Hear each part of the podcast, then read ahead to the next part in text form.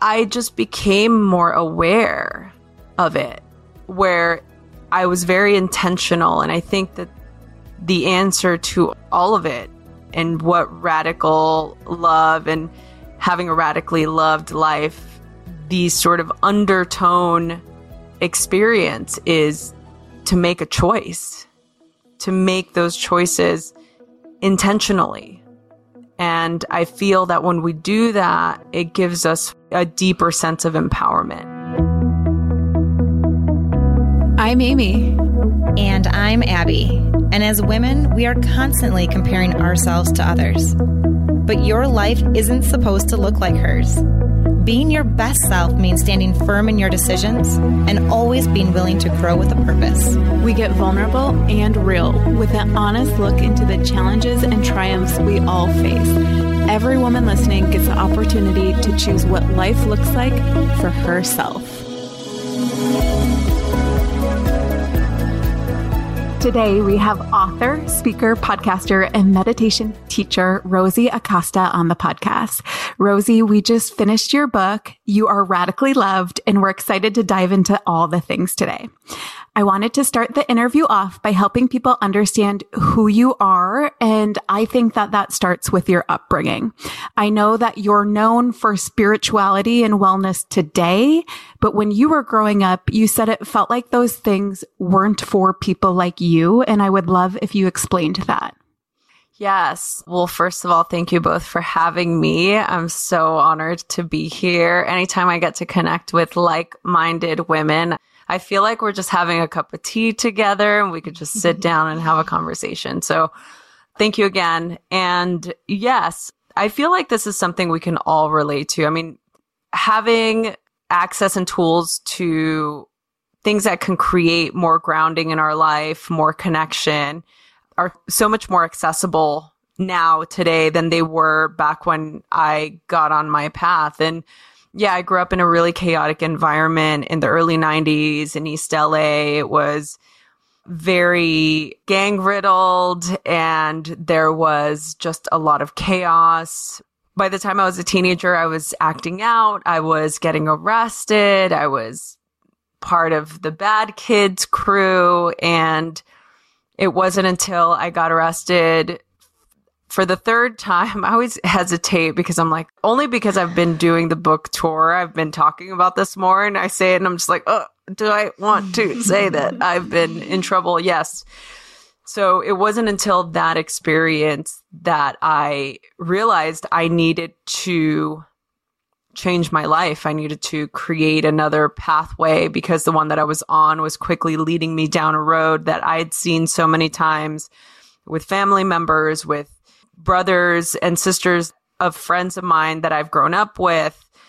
And when I found yoga and meditation and mindfulness, it came at a time where I was really searching for something. I was really looking to connect to something bigger than myself. When I got introduced to meditation as a way to help me cope with these debilitating panic attacks that I was having, I was very open. I was very much open and skeptical at the same time of anything woo, anything kind of astrology, anything.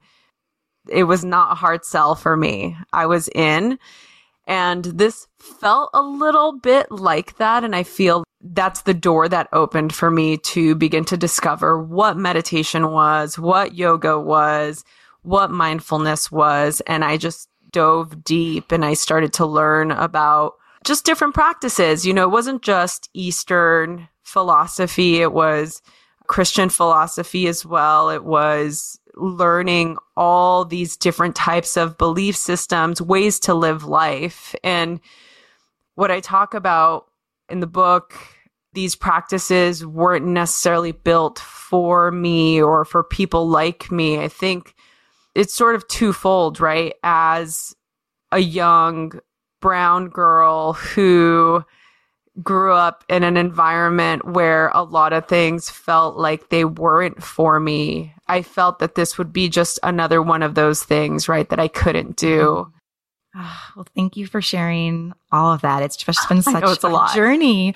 Well, everything from being the confused little girl to the young adult who was arrested for the third time into what you're doing now with helping so many women. Like that journey is just so beautiful. And you brought up skepticism.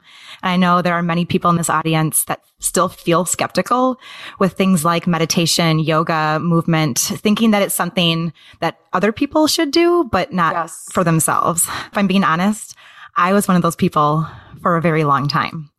And I wanted to read a quote from your book. This one really stuck out to me. It says, practice gives you the ability to return to the core of who you are, to be at home within yourself, to accept yourself fully as you are.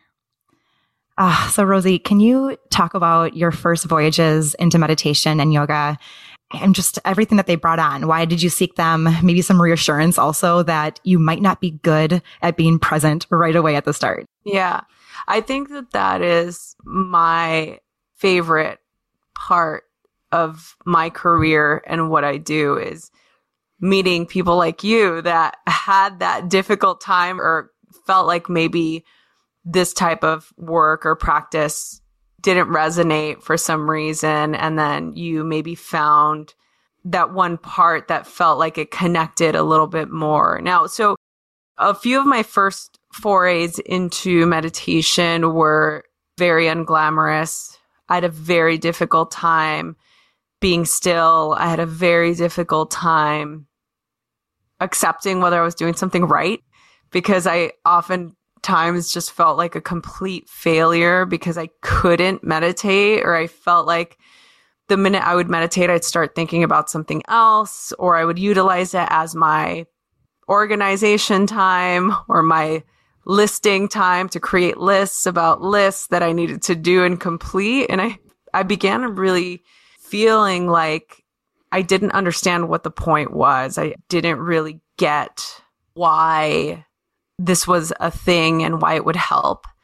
But what I began to learn was that there wasn't a ideal that I was striving towards because I want to do things right if I'm going to do something, I want to do it right. And I feel like in our society, that's what we're conditioned to do, especially for me growing up, being a bad kid, knowing what it's like to break the law. All I wanted to do was to do things right, you know, to have things done the right way. And then everything after that, seeing the positive affirmation and the way that my life began to change the feedback that I was getting was that if you follow the rules and you do things right, your life will begin to expand and it will create this really happy life and so on. It was interesting because with meditation, I felt like I wanted to do it right so much that it was creating the adverse effect. It was creating more anxiety. It was creating this energy that was like just extremely activating for me until I was reading a lot of Jon Kabat-Zinn, whose background is mostly on, on Buddhist philosophy, Buddhist type of meditation, mindfulness. And I really liked the basic forms of meditation where it's like, you know what, just sit there and breathe and connect as much as you can bring your attention and awareness back to your body and back to your breath. And it was those moments because I'd spent so much of my time being disembodied, leaving my body when I was in fear, wanting to escape that the invitation to enter myself was completely life changing. It was in realizing that meditation isn't something that I need to essentially do. It was something that I needed to experience. You don't have to do anything. It's like that moment, those moments that you set aside for doing a physical practice. So the mind, body, and spirit component are the mind, body component specifically are very much intertwined in what you're saying, Abby, about you were saying how you had a hard time, right? That integration. I think a lot of us do because we feel we've fragmented every area of our life where work is work, family life is family life, parenting is parenting, friend is friend, being a friend is, you know, I feel like doing these types of contemplative practices gives us an opportunity to integrate it all and become a whole human as opposed to being a fragmented person that ultimately can't be all things to all people. Yeah. And that part of the book, what really stuck out to me was the idea of practice. And when I first started yoga, it was honestly to kind of check the box off of like moving my body kind of like as a workout. And then also when I reflect and like I was looking around more than I was like experiencing yes. my own body. And you're just like, seeing what other people are doing. Oh my gosh, I want to be able to do that pose at the full expression. And then when I came back to yoga, you know, five years later, after I've had these kids and stuff, I was like, wow, for the first time, I feel like I'm present. I'm not thinking about the next thing in my day. I'm like sinking into this experience. And it's like, I don't know if it was just a little bit more age that helped me to do that, but there's other areas where I still need to work on things and being more present. I think we all are practicing. One thing that came across in your book is the idea of social media and how prevalent it's become for most of us. So I just had a few days in which I broke my phone and I couldn't use it. Wow. And it was awesome. Like yeah. it was a gift. It felt like freedom. I didn't miss it. I just felt like I was able to fully be present. Now, I don't want other people to break their phones to have that experience. So I'm wondering, like, are there any practices that you have in place any boundaries that you set? Like, how do you make sure that social media isn't having a negative impact on you? Cause I want to read you a quote you wrote in your book. You said, I noticed how much it made me focus on what is not happening in my life as opposed to what is happening.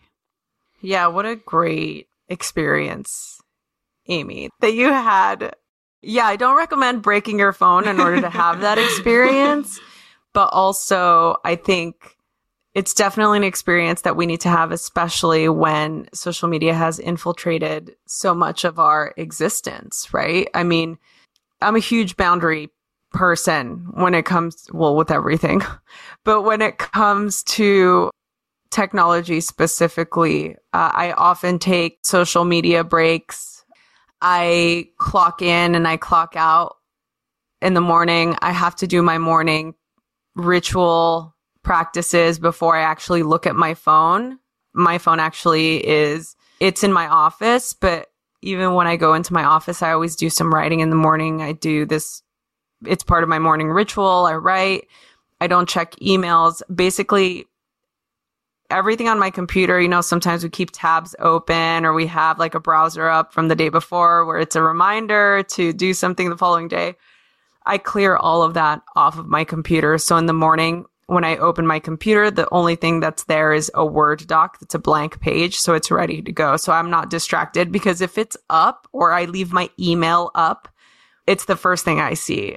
And so creating a clear slate in the morning and at night, it's a great way to bookend your attention and your energy.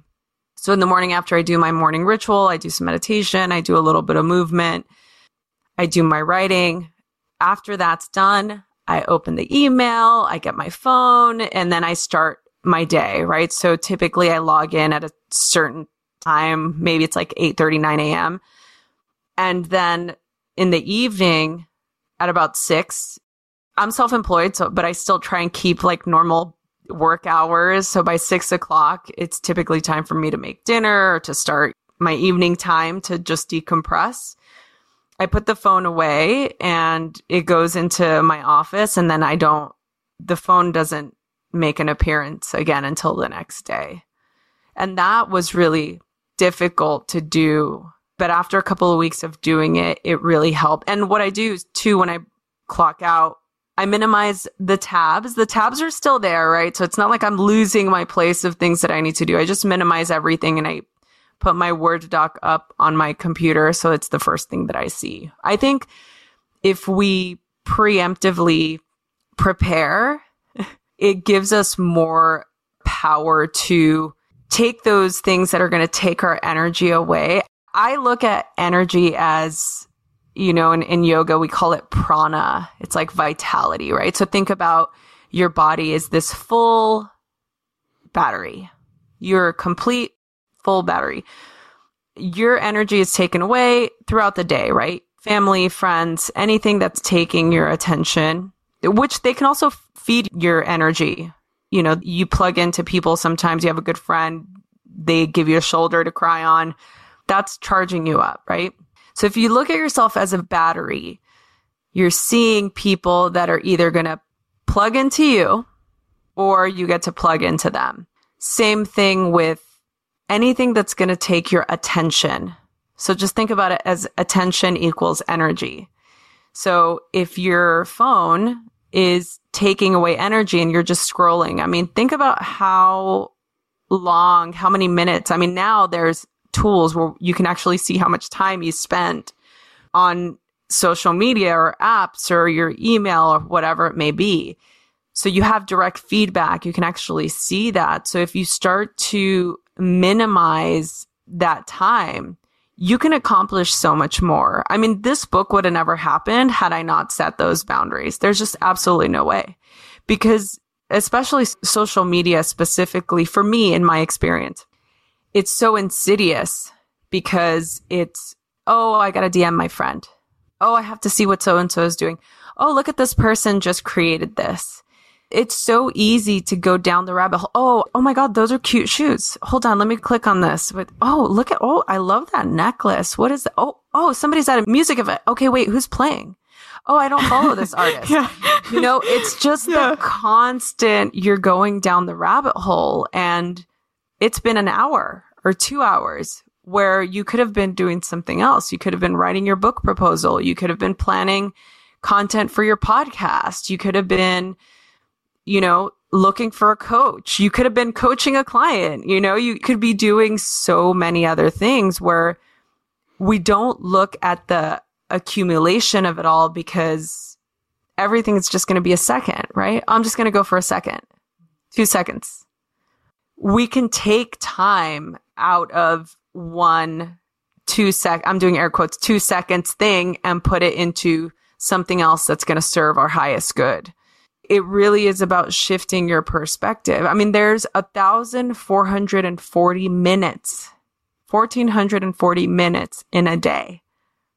You can take five of those minutes to meditate.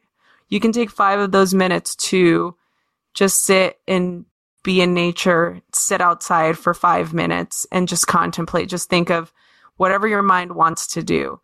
You can take five of those minutes to just do some writing you know, or sending a voice note to a friend just to check in. You know, so it's really just a matter of choice. A quick break from our podcast sponsor, which is BetterHelp Online Therapy. As many of you may know, May is Mental Health Awareness Month. But as you also know, at Herself, we don't just save mental health awareness for the month of May. We are talking about this often. And BetterHelp Online Therapy has been our longest standing partner. They've been with us since we were a brand new podcast because Amy and I believe that taking care of yourself and taking care of your mental health, that is important. Not just for you, but for the people around you the ones you love the most, making sure that you can be there for them in the ways that you want to show up. And the reason we love BetterHelp online therapy is because it's less expensive than typical therapy. You can be matched within just two days and there's no waiting in awkward waiting rooms or having to leave work early or find childcare because you can do it from the comfort of your own home. And as a Herself listener, you do get 10% off your first month by going to betterhelp.com backslash herself. Again, 10% off your first month because your mental health matters at betterhelp, H-E-L-P dot com backslash herself. Yeah, it's really interesting. It's what you were saying for me, what's landing is like the constant interruption. So you're always like, Oh, it's five minutes. I'm just going to and my kindergartner called me out on it. He's like, you always say just a second.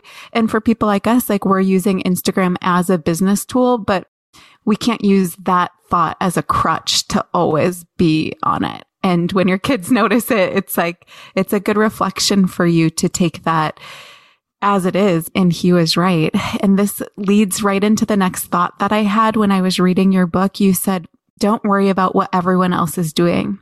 And this thought to me seems so intertwined with social media because it's honestly like a front row seat to comparison. Yes. Like you're scrolling and you're seeing what everyone else is doing. But I know comparison shows up for our community in every aspect of their life. So you're comparing, you know, if you've found a partner, if you want to, like, when did you find your partner? When are you going to have kids? How is your career doing against everyone else's career? you know, who's redoing their house and making renovations. It's like you can really get stuck in this constant state of comparison. And I do think that social media frames it in a very in your face way. Yeah. So you reminded us that each one of us is one of a kind. And I wanted to see what is your advice for how we can start to loosen that grip of comparison? Yeah, this is, oh, I'm like, this is a whole other conversation. I mean, it definitely relates to what we're talking about. I think we have to weigh it out for ourselves with how something makes us feel. As a tool, social media is incredible because it allows us to connect with people that we may have otherwise not ever been able to connect with. And obviously during a pandemic, I mean, what a blessing, right? We were mm-hmm. able to really connect with people all over the world who are going through the same things that we were. So it, it really did provide that connective thread. However, if you can assess whether something is serving you or not serving you will really help direct the answer to that question for the most part, I mean, right now the book is out. It's incredible to see people post about it. Of course, it makes me feel good and it's amazing hearing people's feedback. Like it really, it's beautiful. I can't even describe it, right? It's just beyond my scope of humility. You know, I just, I can't. But at the same time, I've never gotten off of social media and felt amazing about my life and been like, wow, my life is amazing. I've always gotten off social media feeling a little bit less than, a little bit like, oh man, how can I have skin like that? Or how can I do that with my business? You know? And I feel like for some people that can be very inspiring and it can be very motivating. It can be very fueling. I would venture to say that the majority of us are going to have an adverse effect. And I think if we understand what that assessment is for us, we can then begin to create the parameters around how something gets to plug into our battery. We get to decide how and when something or someone gets to plug in because we're the ones that push that button, right? We're the ones that click the icon that says, Oh, here, let's go see. But I just became more aware of it where I was very intentional. And I think that the answer to all of it and what radical love and having a radically loved life, the sort of undertone experience is to make a choice, to make those choices intentionally. And I feel that when we do that, it gives us a deeper sense of empowerment. Ah, that was so well said. And even as you went through that, I was like, yeah, you could always put it on the second page of your apps or remove the notifications. But at the end of the day, it is making that intentional choice. Mm-hmm. Like only you can make that for yourself. And I love how you keep on going back to this analogy of the battery, Rosie, and just like thinking of your battery being filled up. What are the things that are sucking from that battery? And make an intentional choice to not do those as much and instead fueling yourself throughout the day. A quick break from our podcast partner, which is Rothy's. Have you ever seen someone wearing a cute pair of flats and thought, dang, I just love those? They might have been Rothy's because Rothy's are the perfect shoes for commuting, for traveling. Everyone notices them. They're known for their chic pointed toe flats, but that is truly just the beginning. They have tons of iconic head turning designs in bright but sophisticated colors and the old favorites that you know Amy and I love. Plus, Rothy's works great with every outfit. You can wear them with yoga pants or dress them up for a night out. You guys, if you have not tried Rothy's, they are insanely comfortable, almost like a slipper. And as soon as you take your first step, you're like, okay, this is how a shoe is supposed to fit. And we love that Rothy's takes sustainability to the very next level. All their products are knit with thread made from plastic water bottles, and they've repurposed around 125 million water bottles so far. And this is truly just the start. So enjoy your first pair of Rothy's by going to rothys.com backslash herself. And that will take $20 off your first order. We do love the pointed toe flat and the Chelsea. So check those out while you look at the other amazing designs. Again, that's rothys.com backslash herself. And in one of your chapters, you start the chapter right away with, we like straight lines because we can see what's ahead of us. The unknown can be scary. You go on to talk about how hard it is for all of us to be present in the moment. And a lot of our listeners, they're likely thinking about what they're going to do after they're done listening to this podcast. Or they're doing it while they're listening to the podcast. Or they're, yeah. or, exactly. The multitasking is so yes. real. And this one, it speaks to my soul. Like as someone who lives by a checklist is always has a plan for what's next. I get it. Like I definitely feel this one. So can you talk about how we can start to bring ourselves into awareness of the present moment more often? Yes. Well, nothing is more certain than uncertainty. Mm-hmm.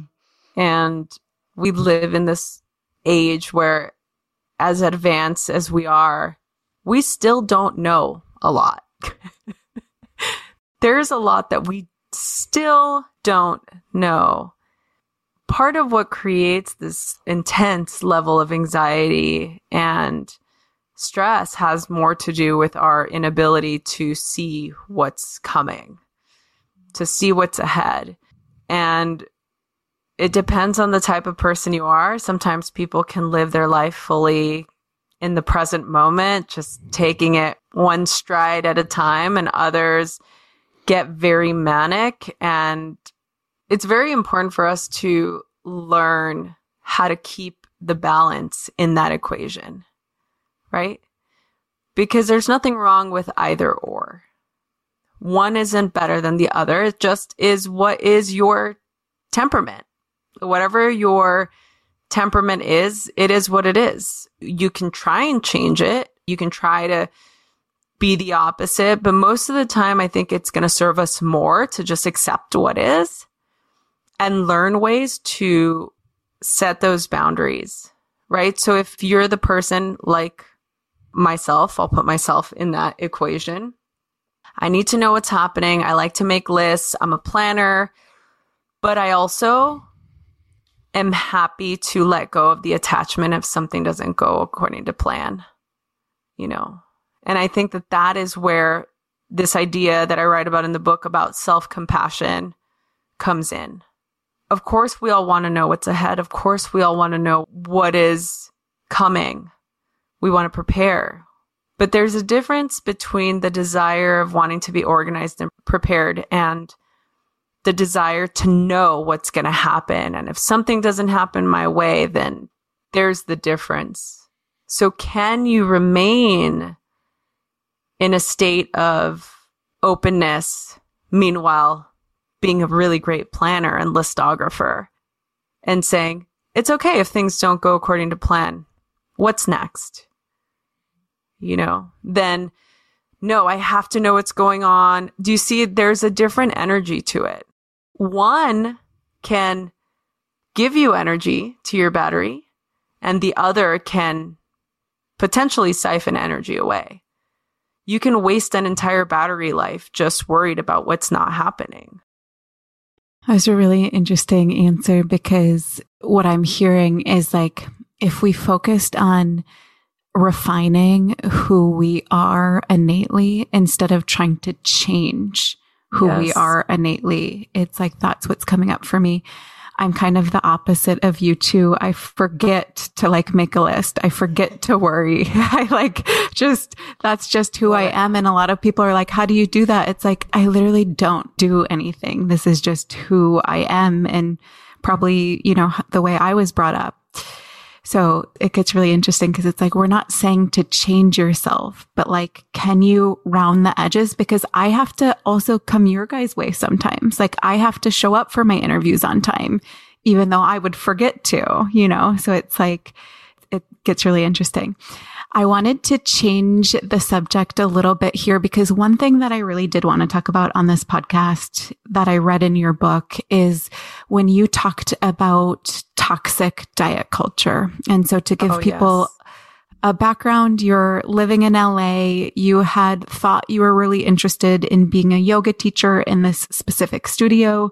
You tried out. You felt the energy was off. You did not land the job. They called you and they said, you know, we are looking for teachers essentially with a different body type. They had a body type of teacher that they wanted. So I kind of wanted you to talk about your journey with body image because I know that this is a journey that a lot of our listeners are on right now. Yeah, that was uh, my weight has fluctuated my entire life. I love food. As, as do we. as I feel like a lot of people, everyone does. I love to eat and I never really thought anything about my physical form. Like I talk about it in the book. I happened to find people that were supportive of me wanting to get healthy and I started running and I started working out. But it was during that process that I started to learn about food and the importance of eating healthy and looking at my body as a temple as opposed to this just vessel, right? So there was a different experience I was having physically. I started to practice yoga and I just, it was the first time I'd ever felt good in my body. Like I had never weighed whether I felt good or bad in my body. It just mm-hmm. was, you know, I didn't think about it. And as I began to get older and I started to feel the importance of that relationship, I began to realize how terrible I would treat it and how I would just sort of force myself physically because I wanted to look a certain way or I wanted to feel a certain way, not thinking of doing something lovingly. I mean, you think about your relationship with your body. So most people have a tenuous relationship with their bodies at best.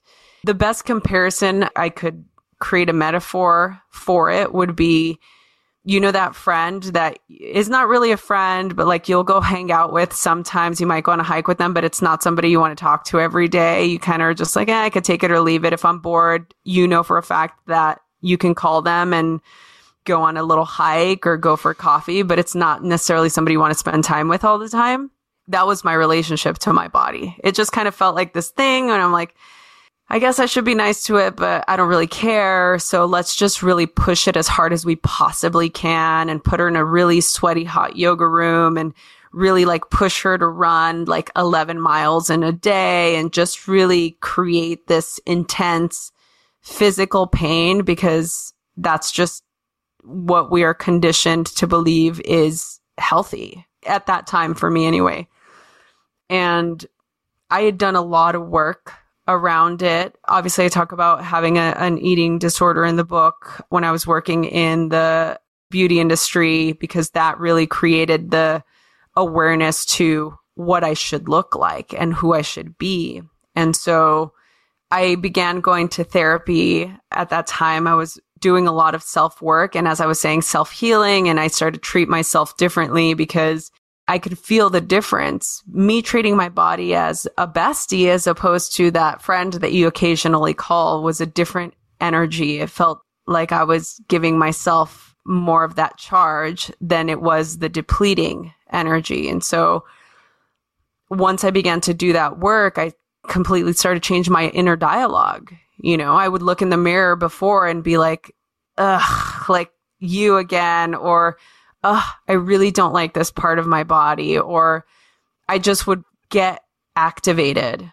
I started to change the dialogue and look at myself in the mirror and greet myself just like I would somebody that I loved, just like I would my little sister. You know, that one I think got me the most because I have a little sister and I would never talk to her the way that I would talk to mm-hmm. myself. Like I would never talk to my older sister the way that I would talk to myself. I would never talk to any of my best friends the way that I would talk to myself. Even when I would hear my other female friends say, Oh, I hate this about my body, or, you know, they would go into, Oh, I have the scar or whatever.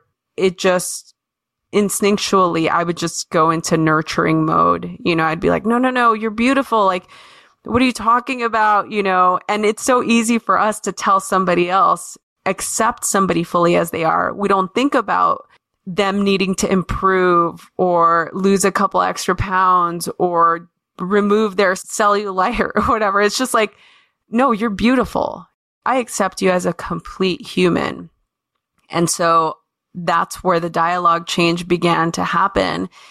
And once I got to this place where I felt really good and I'm like, okay, like I am a curvy girl and I need to get into it because that's what we got. And she's great, you know, and she's going to be healthy and she's going to treat herself the way she needs to be treated. She's going to get nourished well. She's going to get talked to with respect and love and care. And I did. And it was interesting that story that you're talking about specifically when I get to this point, finally, right after years of having this tenuous relationship with my body. And then I go do this job teaching yoga of all things, my like most highest spiritual practice. And the yoga manager says, we're looking for somebody that's a little bit more fit. I'm just like, wait, what? How is that even a thing here? Like, this is not even what we're teaching. We're teaching about the mind, body, and spirit connection. I thought yoga was for everybody, body, everybody. No, I guess it's not for everybody, right? And thank God that studio is no longer around. But having these tools of acceptance and self compassion really helped me utilize that moment to not break me because it could have been very mm-hmm. easy for me to fall back into that negative cycle, that negative spin, that negative self talk especially when somebody says to me, you're basically not what we're looking for because you don't fit our physical requirement. But I didn't. And I'm glad that I didn't. And I'm so grateful that I didn't because it just created a stronger relationship to my physical form.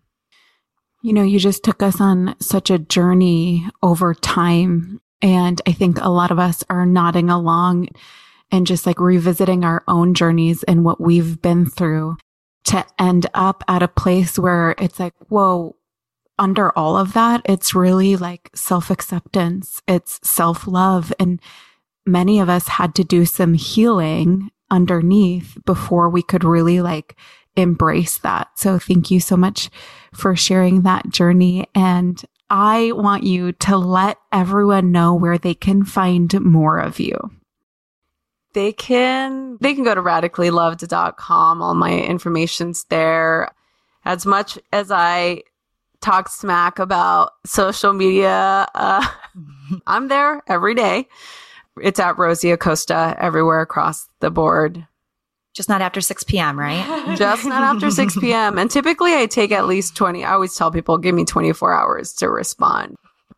And I'm like, they're not going to get a response till the next day. I'm sure once we have children, this is all going to change. All of my friends now all have kids and I've babysat so many times and I'm like, I just do not know how you parents do it.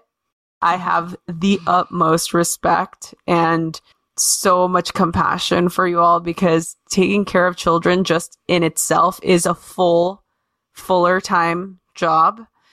I always learn so much from my besties with kids because I'm like, okay, how do you do this? Like, what do I do? I have a rigid schedule. Like, are my kids going to understand that I need to go to bed at a certain time? She's like, no, they don't care. I'm like, oh, okay, well. Well, as a fellow list lover, rule follower, and planner, I can tell you there are definitely some changes that need to be put into place for people like us to become parents, but it's always about that transformation, right? Yes. And if we learned anything from this interview, it's finding yourself in all of it and staying true to yourself, even if you take on another title like mom.